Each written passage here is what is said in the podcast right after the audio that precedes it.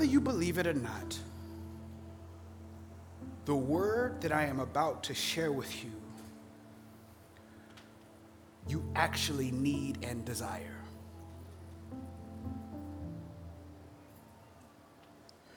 Regardless of what the enemy might be trying to whisper to you, and despite the distractions that might try to keep you from listening, the message on today is one that you need, that you must revisit, and you have to build upon. You're going to recognize that I'm going to go to Galatians chapter 3, then I'm going to skip to Galatians chapter 1, and then I'm going to step over to Acts chapter 15. And the reason why I'm going to skip to Acts chapter 15 is because Acts chapter 15 takes place while Galatians 2 and 3 is taking place. And so the conversation that's happening, particularly in Galatians chapter 2 and in Galatians chapter 3, is making reference to what is happening in Acts chapter 15. So although it says Acts 15, you might as well see it as Galatians as well. There is something happening and whether you know it or not, you need today's word. So I have a different level of confidence on today because I feel like teaching. Galatians chapter 3. Because we're in the series called Voices. Everybody yell voices. Everybody yell voices. voices. We're in the series Voices. Therefore, it would behoove that we receive a word such as the one on today. It says, O foolish Galatians, who has bewitched you. Let me pause right there. Because witches don't carry brooms, witches don't wear black hats and fly through the night. But witches can stand in the pulpit. Witches can be some of the greatest influences that you follow. Witches come in all shapes, forms, and sizes. And I'm not just telling you what Issac wants to tell you, I am preaching to you the unadulterated gospel on today. Shall we read again? Oh, foolish Galatians, Paul is angry. Who has cast a spell on you? It was before your eyes that Jesus Christ was publicly portrayed as crucified. Let me ask you only this Did you receive the Spirit by works of the law? Or did you receive the Holy Spirit by simply saying, I receive faith? Are you so foolish, having begun in the Spirit free?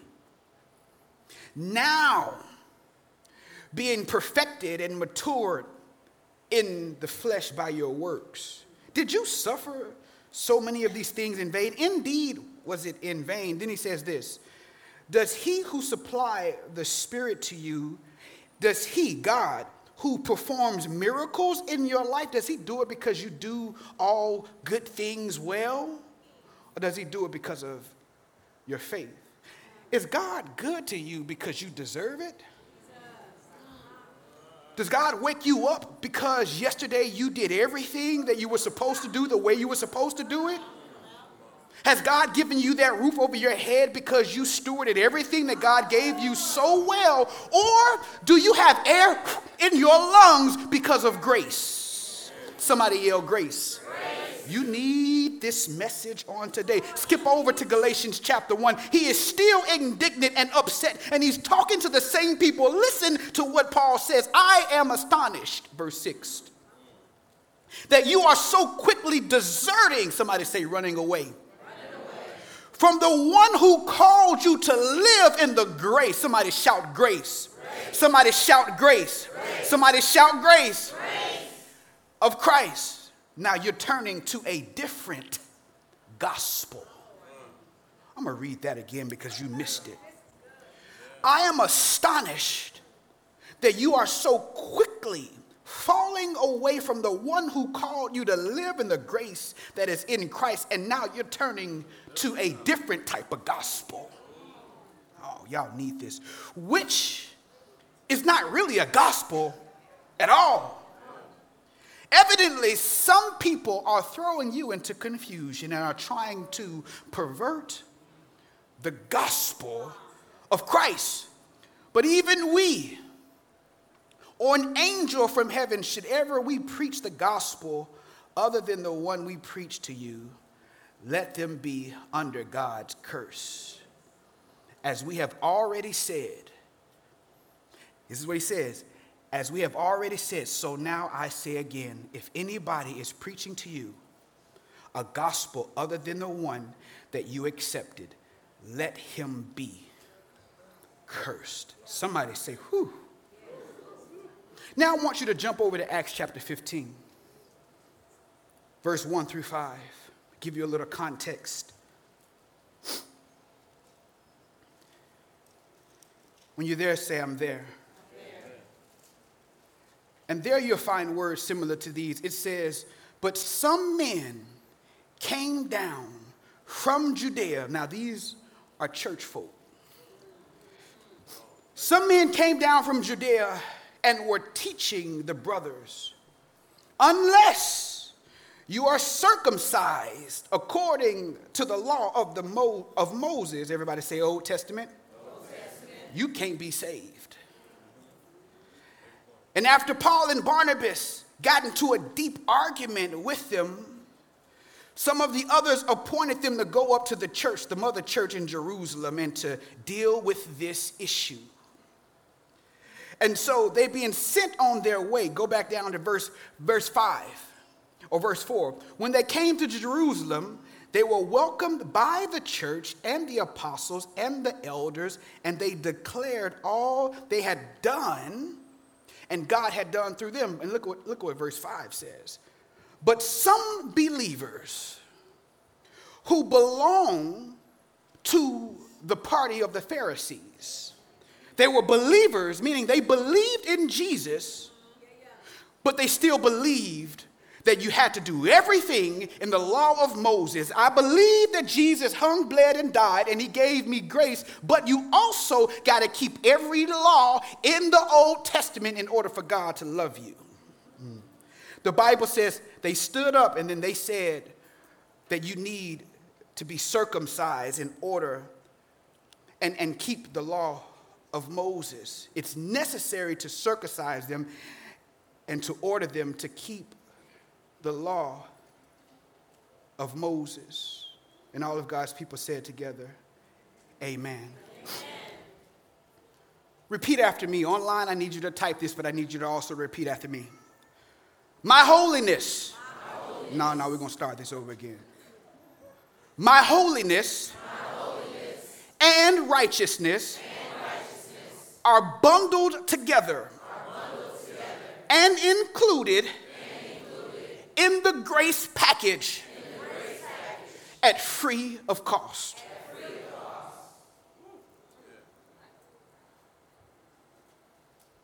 Did y'all just hear what you repeated?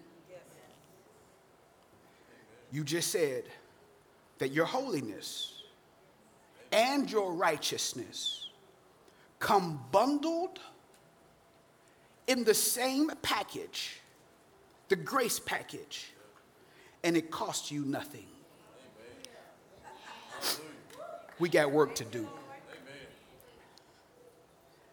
I was coaching a woman in the recent past who is married. And we were having a conversation about the state of her marriage. And they had been married for several years. But she confessed something to me that I, I need you all to listen to.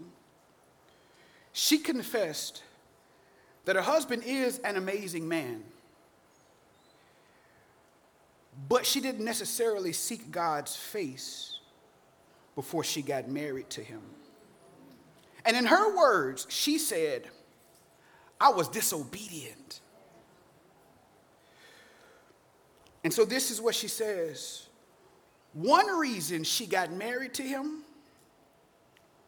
was because he treated her better than anybody else had ever treated her before. And she didn't think she could do any better. I'm, I'm, I'm, I'm building the case. One of the reasons that I married him was because I, I, I, surveyed all of my past relationships and how terrible they were. And when I met him, he treated me better than everybody else. And I did not think I could ever do better than him. So, one of the reasons that I pursued the marriage was because I didn't think I could do better than him. And then she says to me, I think and I believe that God is unhappy with me.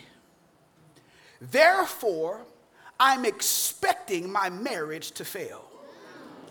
Now, I'm going somewhere and I'm telling you that you need this message.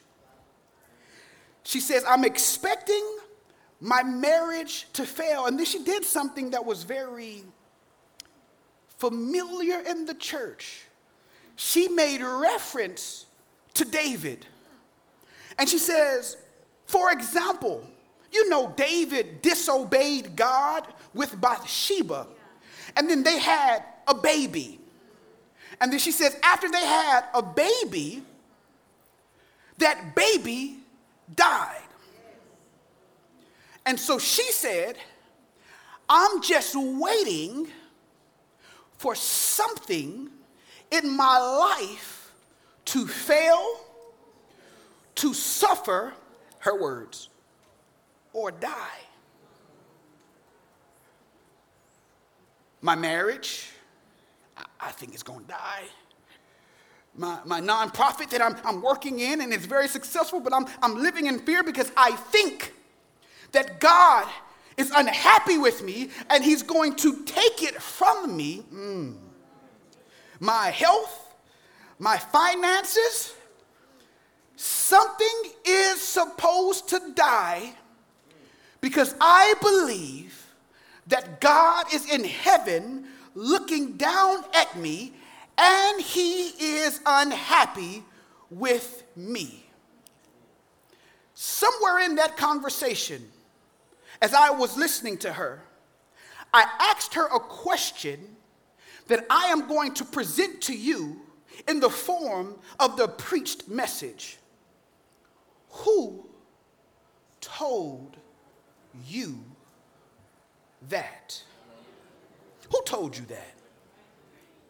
Look at somebody say, Who told you that? Who told you that? Who told you that?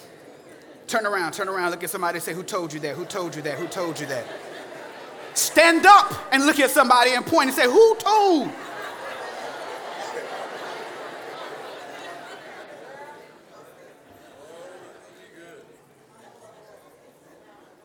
Who told you that God was unhappy with you? Who told you that every time you mess up, God is going to abandon you? Who told you that every time you mess up and you go away, that, that God is going to withdraw his love and his concern and his happiness from? Who told you? Who told you that? She had a belief system that said she believed that God would withdraw, or God withdrew her love from her because of something that she did. Somebody say, Who told you that? Mm, mm, mm. If you look in Scripture, if you look in Scripture, if you look in Genesis uh, chapter 2, chapter 1 and 2, you'll discover that God created man in his image. When God created Adam and when God created Eve, he had only one prerequisite that they be created in his likeness. The only thing he was concerned about was that they look like me. That's it. I, I, want humanity to look like me. So the devil says to himself, My only desire is to fracture the mirror. So that when every human being looks in the mirror, they don't recognize their identity in God. But the devil's biggest flex is that he wants to warp the image of God in your mind and through your eyes.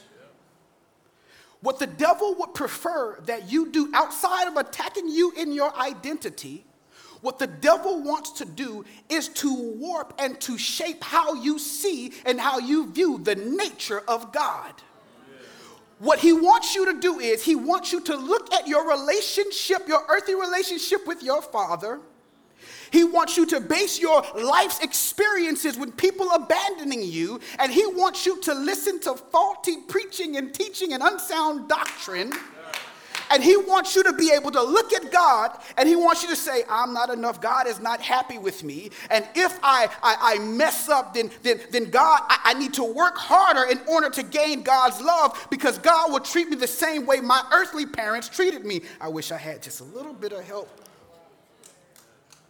The devil's greatest flex is for you to alter how you see God.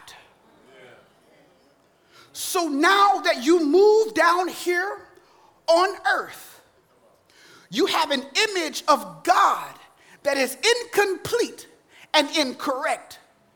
He wants you to see God as the Old Testament God Joshua, going through the book of Joshua, and God would tear down these countries and he would kill people who disobeyed him. He wants you to see the God with Daniel, where he will allow you to be taken from your home and, and, and, uh, and, and taken to a whole nother country because you disobeyed him. He wants you to see the God of Moses, where he will punish you when he's unhappy with your behavior. The devil would prefer that you see God, yes, as Yahweh, as Adonai.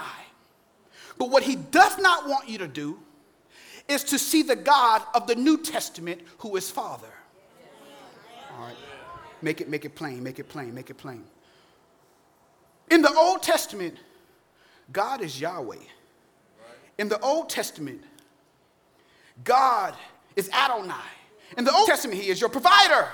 In the Old Testament, God will be there. But, but in the New Testament, a new term was, was introduced fatherhood.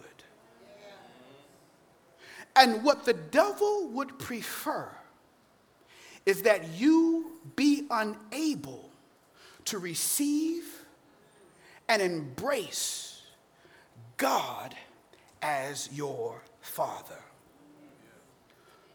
The greatest thing plaguing the church today is not celebrity preachers, it is not mega churches.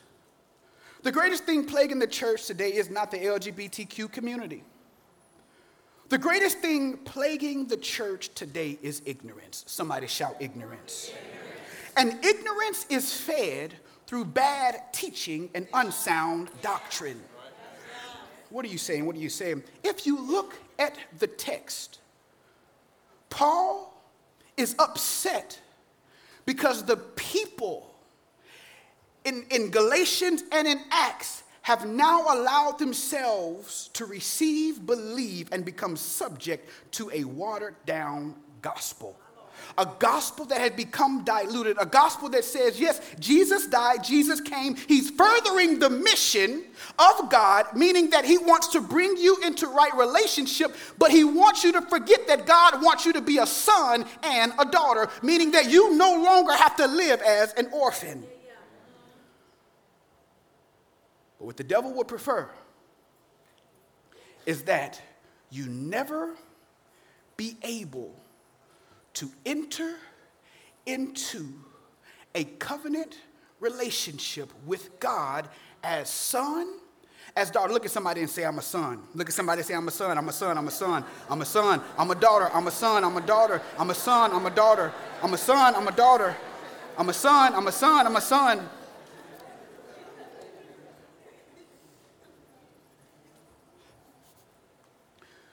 You are something that the devil does not want you to know.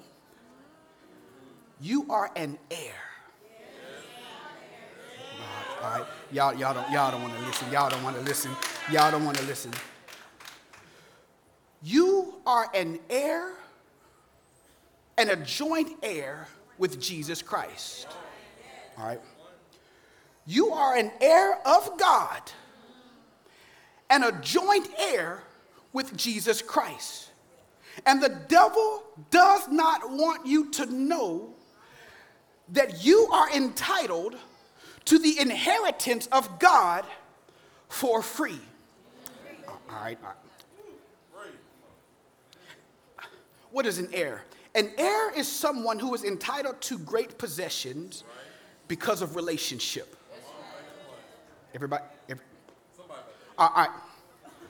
In 1962, there was a man by the name of, I think his name is Sam Walton. Sam Walton created a, a store, a business called Walmart. And the thing about Walmart in 1962, it ended up becoming the wealthiest, one of the wealthiest businesses in the entire world. Walmart today is worth over $200 billion. All right. In 2021, it earned over $500 billion.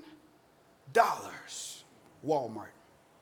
Here's the thing they have 2.3 million employees. And if you take all of their employees and created a city in the United States, it would be probably the fourth or the fifth largest city. I'm talking about Walmart. Walmart is the, the, the, the wealthiest family business in the entire world. But Sam Walton isn't alive anymore. Sam Walton died. But Sam has three children and those three children received the inheritance of Sam, and they never had to do anything. All right, all right, all right. Hold on, hold on, hold on, hold on, hold on, hold on, hold on. Three children inherited $65 billion apiece, and they never had to do anything. They didn't have, no matter what their behavior was, no matter how they talked, no matter if they, their father got upset with, no matter if they walked out of the house and they left the house, they were still an heir to the inheritance. Uh, let, me, let, me, see if I can help. Let me, let me, let me, let me see if I can, let me see, let me see, let me see. Let me see if I can, I can, I can, I can help you. Every time I put this hat on, I want you to say heir. Because this right here says that I am an heir. This, this says that I'm an heir. And every time I put it on, I want you to say, say heir.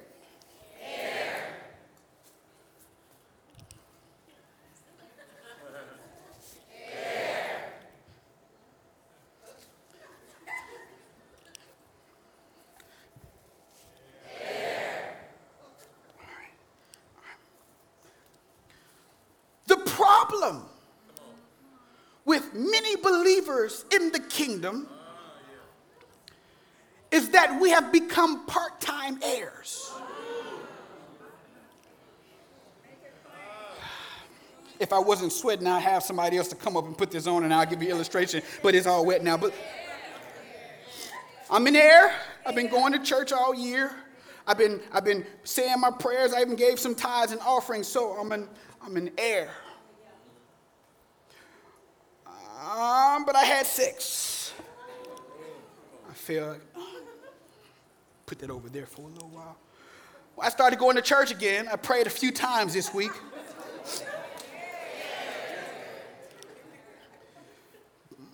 but I'm going through a divorce, and, and somebody told me that, that God hates divorce. And because God hates divorce, He hates me. So I'm, I'm, I'm going to come to church. I'm just going to tuck my crown because I'm not behaving like an heir. We got part time heirs, we got heirs, sacred holidays, uh, New Year's, Easter, Thanksgiving, Mother's Day, not Father's Day though.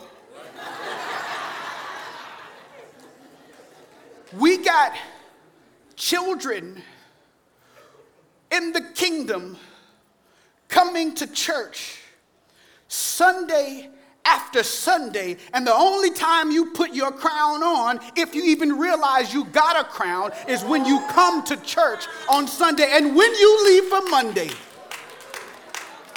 All it takes is a diagnosis from the doctor, and then I need somebody else to pray for me because I don't believe in, in Mark chapter 16, verse 17 and 18 that says, These signs will follow those who believe. You will be able to cast out demons. You will be able to drink something and it will not harm you. You will be able to touch people and you will recover. I don't believe that called me, God called me to be all of those things. And, and, and I, I don't even know what an heir, what am I an heir to? Jesus Christ is my God. No. Jesus Christ is your Savior. God is your Father. And until you get correct theology, you can't possibly be wearing the crown because you don't even realize that Jesus is your elder brother and you share in the rights and the privileges of Jesus Christ. Somebody say, I'm an heir and the devil would much prefer that you remain over churched and spiritually underdeveloped. That you look more like church and your character look less like Jesus Christ. He would prefer that you look more, you be, you be more committed to your church and to your pastor, but not as committed to Jesus. He would prefer that you speak fluent denomination. But I can't really talk or speak sound doctrine. See, see, here's the thing. The devil don't care that you come to church, that you bring your notes, as long as you continue to listen to watered down gospel. Over church, somebody say over churched because you, you do a great job focusing on inviting people to church, but you never take the time to share the gospel with the people who you're inviting to church. Or, or your circle of friends, all of people who share the same faith, and none of them are unbelievers. Oh, see, somebody missed it. Somebody say over churched. The devil would prefer that you remain over churched but underdeveloped, and that your circle of friends are all people who are saved, sanctified, and filled with the Holy Ghost, and nobody in your circle is an unbeliever, so you're just catching fish that are already caught.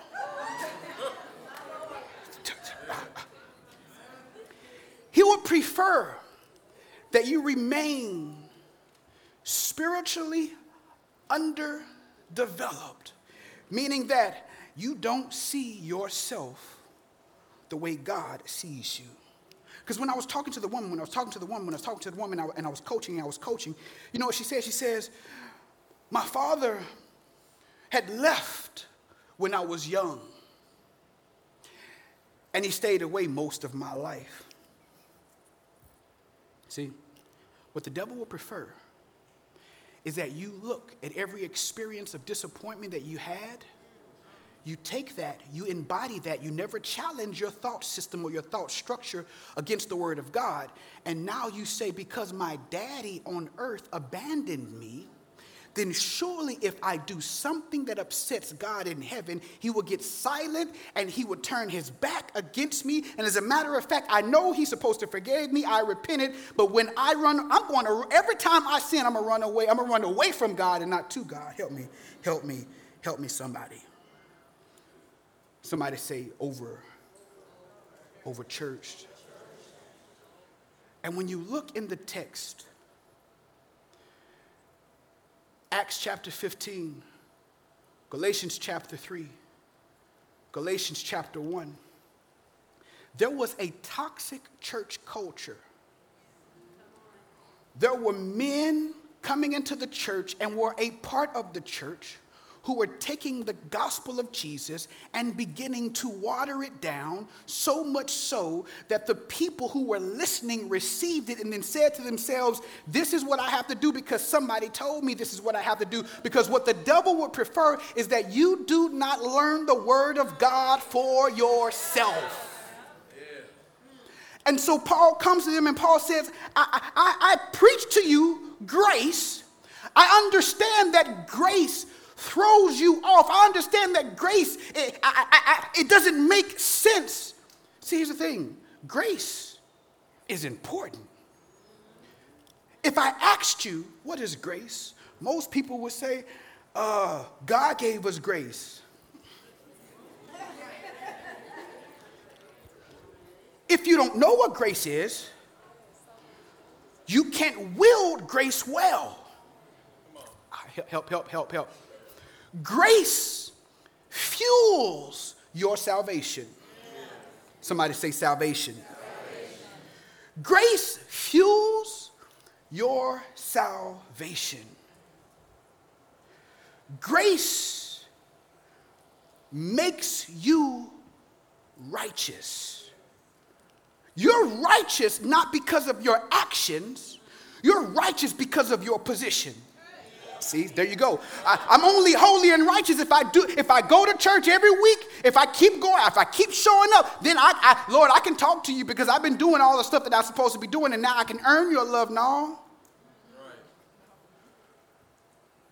The righteousness you have is not because of something you did. Grace empowers your spiritual gifts. Every spiritual gift that God gives you has to flow through God's grace. Grace comes before the gift. Grace, let me help you, helps you to fight in the spirit. See, see, see you, this, is, this is what the devil would prefer is that you don't realize without grace you can't wage war in the spirit. If you read Ephesians chapter 3, verses 9 through 12, you will discover that God hid grace through all of humanity, revealed it to Paul, gave it to Paul so Paul can tell us about it, so that now we can tell every devil and principality what grace is. Read the Bible for yourself. So this means you have grace so you can keep every principality subject to you. But if you don't know what grace is, you will not be able to wield and war in the spirit well. Because you think you wage war with your own willpower and your own works, but you need grace. Somebody shout grace. grace. Somebody shout grace. grace. But grace also makes you a son and a daughter. Grace allows you to be able to stand up and say, Devil, I know you're trying to accuse me in front of God, but I got grace. And because I'm an heir, even if I mess up, I ain't taking my hat off. I ain't been to church in a few weeks, so what's your point? I'm still an heir. Man, I hadn't prayed like I needed to pray. Matter of fact, matter of fact, I'm gonna make it even more fun. Some of us, some of us around here halftime heirs and no, no, see, you need all, you need all of it. Take a picture of this. Yeah, put this for Instagram so they know that I'm an heir. Because you got too many people in Christendom, you will wear your, your crown until somebody start laughing. So when I put this on, I don't care if you laugh, I'm an heir. I'm an heir of God and I'm a joint heir with Jesus Christ. This means I am entitled to the greatest inheritance in all of humanity.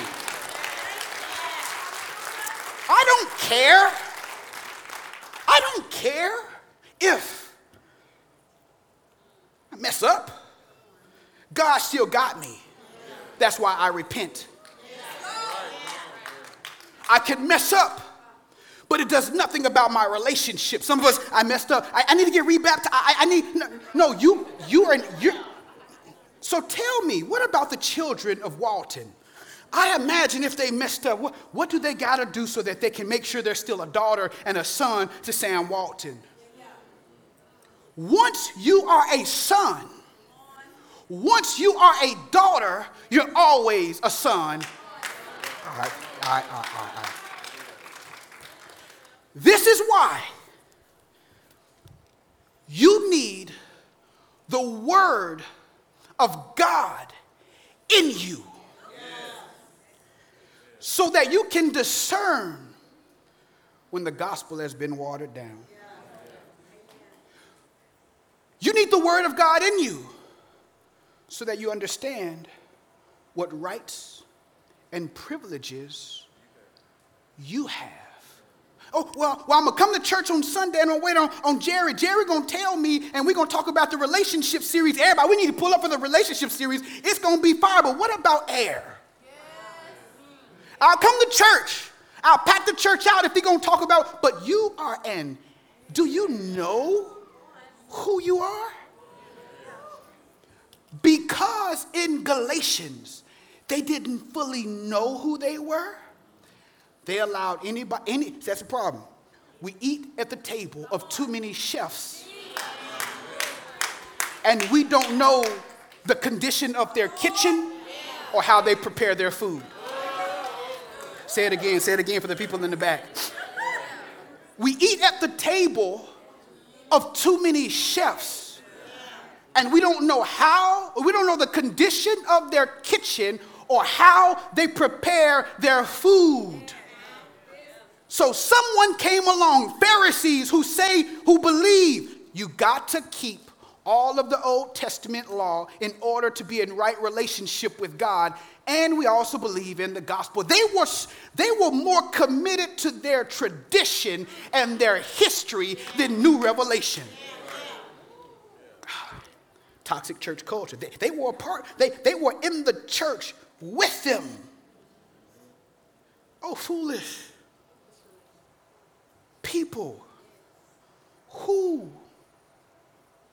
Who cast a spell upon you? Because if you don't know that you are a son and a daughter,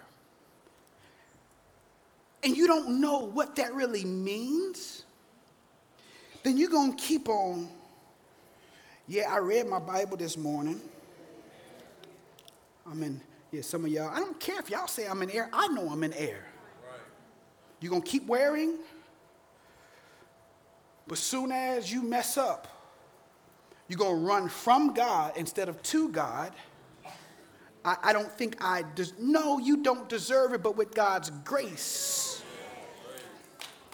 But the devil says, I don't want them to know who they are if I can just get them to keep looking at God and shaping their understanding of God based on what they experience and based on unsound doctrine coming from various platforms, then I don't have to do any work. They'll never get in the right position And every time they mess up, somebody said something that sounded good, so now I gotta now I gotta do all of these things because God needs me to work in order for God. To, you know how many of us believe that you gotta keep doing something in order for God to actually love you? Or you or, or better yet, you know how many of us believe that if you keep doing, God will love you more?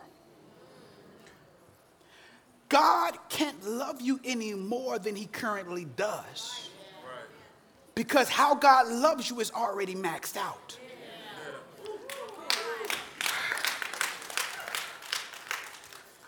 So, what the devil doesn't want you to know, Jesus is simple. You need to write that down. He doesn't want you to know Jesus is simple. You can find that in 2 Corinthians chapter 11. I think y'all, he says, I think y'all have, have fallen under the same spell and y'all get be, be, betwixt and behoove and you get you done you done got mixed up like Adam and Eve did. And now you're running away from the simplicity that is in Jesus. Jesus is simple. The next thing he doesn't want you to know is grace is free. Somebody say free. There ain't nothing you can do to get grace. Grace is given. Third thing that he doesn't want you to know God loves you. I'm talking to this woman, and she says, For years, I believe that God has been angry with me. And so she is sabotaging her marriage because she believes that it's about to fail anyway because there is a belief structure that says when God is quiet, that means God is mad. Because I remember every time my parent, when she was, or he was, or she was upset with me and they got quiet, that meant they were upset, they were mad, and I had to do something to try to get them to talk to me again. So if God isn't talking to me, I'll pray more, I'll pray harder, and I'll give more, and I'll do more, and I'll stop doing this because I need God to, to love me more.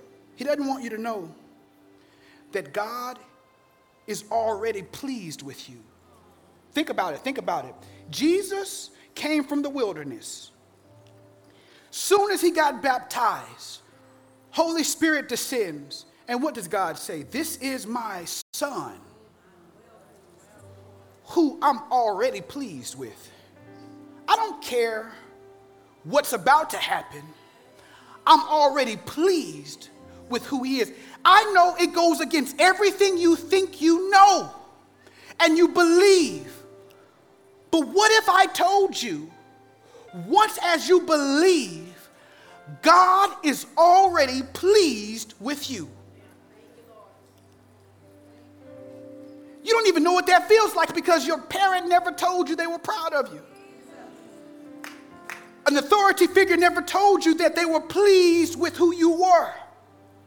So it's hard for you to enter into a relationship of son and daughter. And as long as you wage war, and as long as you struggle with seeing yourself as a son and as a daughter, and God as a parent, as a father, you will always live like an orphan. I come sometimes, I leave sometimes. I don't really have anywhere to dwell because I don't believe I belong. He doesn't want you to know that you are an heir of God and a joint heir with Jesus Christ. Because Jesus says, The works that I have done, you will do greater things. But the problem is, whenever you hear that, you hear it and you keep moving because you've never said, All right, God, let, let, me, let, let me actually speak to that sickness. Let me speak to my finances. Let me touch someone who, who needs to be healed. I'm afraid because if I, if I do it and it doesn't work, then it's going to point back to something that I'm not doing well because of how I see you, God. In the Old Testament, God is Yahweh. But in the New Testament, God says, I want to adopt you into my family. I want to give you all of my inheritance. And I don't give you something and take it back. I told some people before, I got a daughter and I got a son. My daughter is young. She doesn't really know what it means to be a curry. She'll walk in the room, she doesn't know everything I have belongs to her. She's very young. But at some point, she's going to grow up. And then she's going to learn that all she has to do is speak. That already belongs to you. The yard outside, that, that belongs to you. The possessions on the inside, that belongs to you and you never had to do anything. See that see that's the part that you keep you keep because you need a better message. You need more preaching. You need a lot of different things for you to believe that you're already righteous. You're already holy. You're already Who told you that? Who told you that you were not good enough? Who told you? Better yet, who told you you were an heir and a joint heir with Jesus Christ, the Word of God? Who told you that grace is free? The Word of God. Repeat after me, everybody, repeat after me. I am eligible for grace. Eligible for grace. Repeat after me. I am already righteous and holy. Not because of my actions, but because of my position. of my position. Repeat after me. My holiness and righteousness holiness and righteousness are bundled together are bundled together and included and included in the grace package for free. Look at somebody and point to yourself and say, I'm an heir. Look at somebody else and say, I'm an heir, I'm an heir. Look at somebody and, and say, I'm an heir. That should excite you.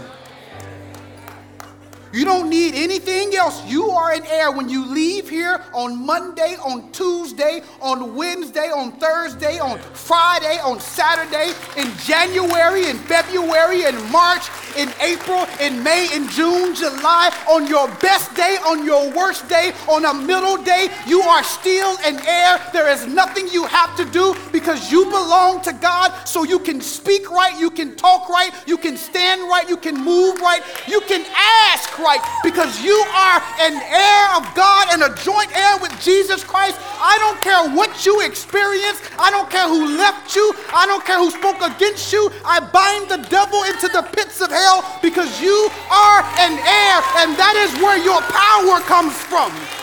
You wage war in the spirit realm because you are an heir. You talk to the devil and you tell the devil, you must flee. I bind you because I am an heir. You can talk down to the devil and put your foot on the devil's neck because you are an heir. But can you believe that though?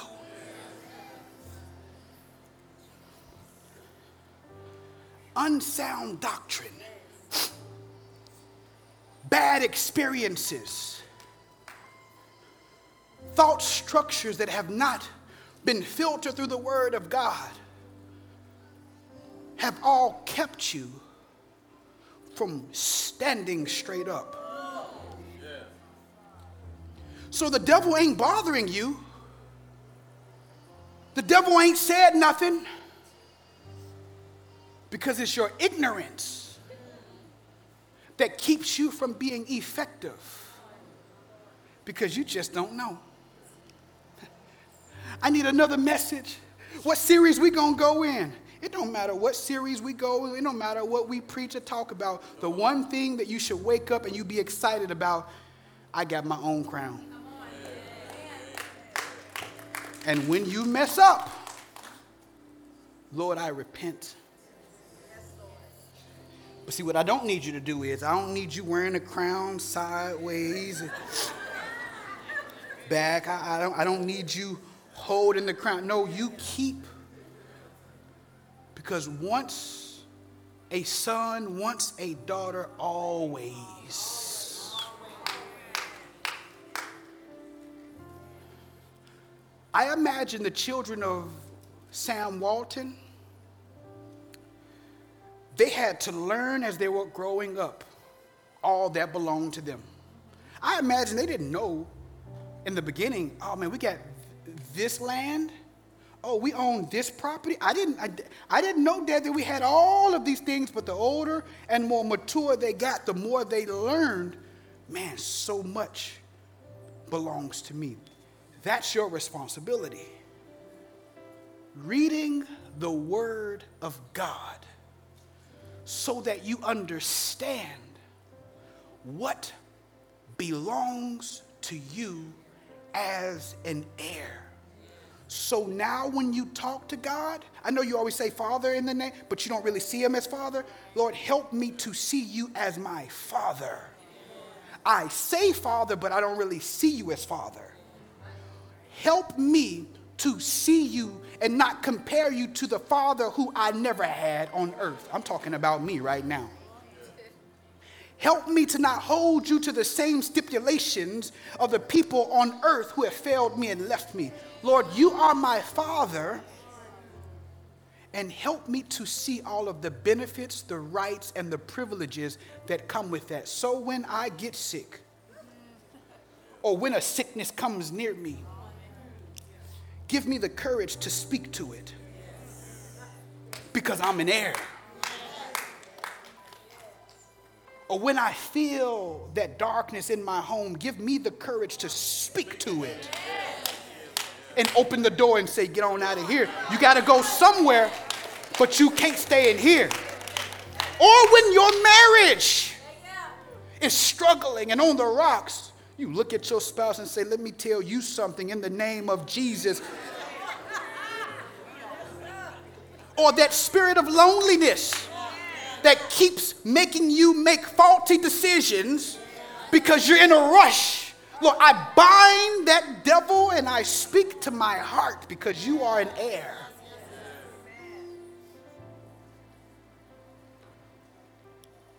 The problem is our faulty thinking and faulty decision making results from a toxic church culture, a watered down gospel and ignorance. And because we don't know, we don't ask. Because we don't know, we don't walk the way we need to walk. But what you need to do now, all right, God, the pastor said I'm an heir. Show me. Show me, because my personality is I got to see, show me how I am an heir and how that should influence how I talk to you and how I talk to other people. And when I look in the mirror, how I see myself. So that I won't see my last mistake. And I won't sabotage every opportunity that I come in, in, in, contact with because I think you're going to beat me to it and you're going to remind me of what I did last month. Because everybody in my life always has a tendency of reminding me of everything that I did wrong. Yeah. But Lord, thank you for being my Father, and I want to love you. I want to see you. I want to embrace you as Father. God, in the name of Jesus,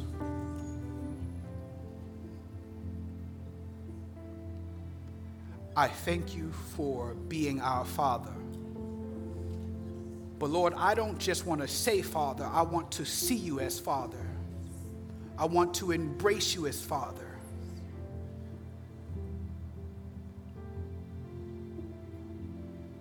Lord, I thank you for making me a joint heir with Jesus Christ. But help me to realize that because I'm a joint heir with Jesus, I can do everything that Jesus did. That you see me and you, you see me through Jesus.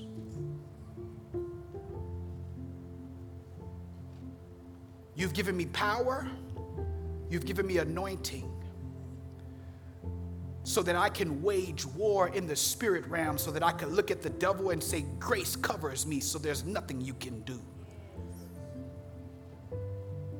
I bind every voice in my life that has told me I was not enough. I bind the voice of every mistake that I've ever made that continued to haunt me. I bind the voice of abandonment that keeps on telling me that people will leave me if I show them my real self. I bind the voice of inadequacy. I bind the voice of every insecurity that challenges and filters how I see the Word of God. Lord, I want to see you and I want to see the Word of God for what it is. So, Lord, I thank you for making me an heir to the throne. I don't want to be a part time heir. I don't want to be a Sunday morning heir. I don't want to be a special holiday heir. I want to be an heir from Sunday to Sunday. It's in Jesus' name. I sign, seal, and deliver this prayer. And all of God's people shouted together. Amen. And all of God's people shouted together, Amen.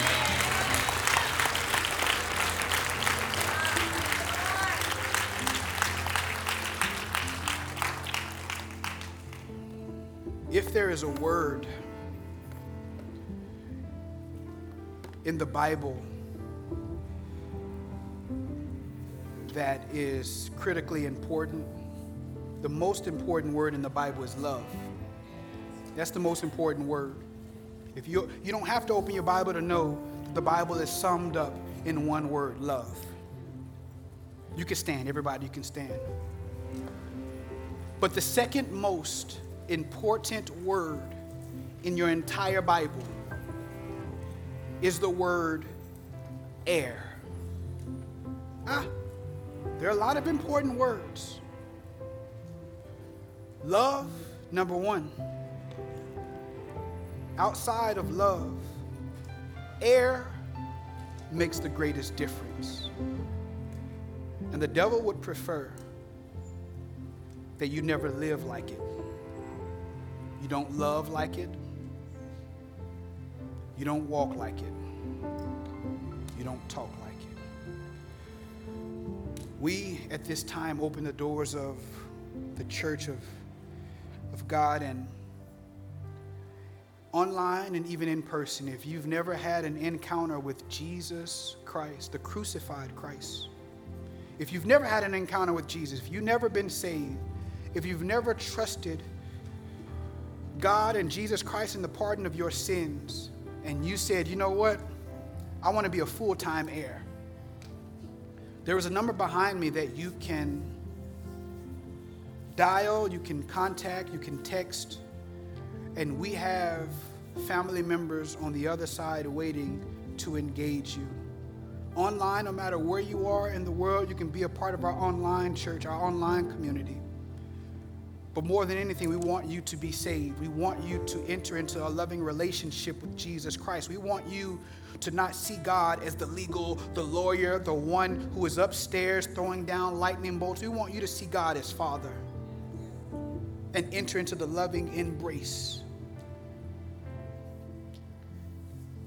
If you want to become a member of this wonderful ministry that is thriving, trying to reach people locally and throughout the entire world, if you feel that you have gifts and a calling and you feel compelled right now that I, I want to I want to be a part of this movement. Everybody say movement. This movement of God, this kingdom ministry There's numbers behind me that you can text. Be a part of this ministry. We want you to be a part of this ministry. And we can't do what God has called us to do without the generosity of people around the entire world. The things that we are doing, the events, the creativity, the, the meeting pe- people's needs, the service projects, every single thing that you see us doing, it's fueled through you being generous. Don't say, oh, it's a lot of people part of the ministry, they'll handle it, I'm good. No, truth of the matter is, whether it's $1 or more, we appreciate your generosity. There is a number behind me if you want to sow into the ministry. We want to thank you in advance. I speak on behalf of Tanisha, Jerry, and Mama and Father Flowers. We're grateful for your generosity. Around this sanctuary, I want people online to hear you. I want you to shout, I'm an heir.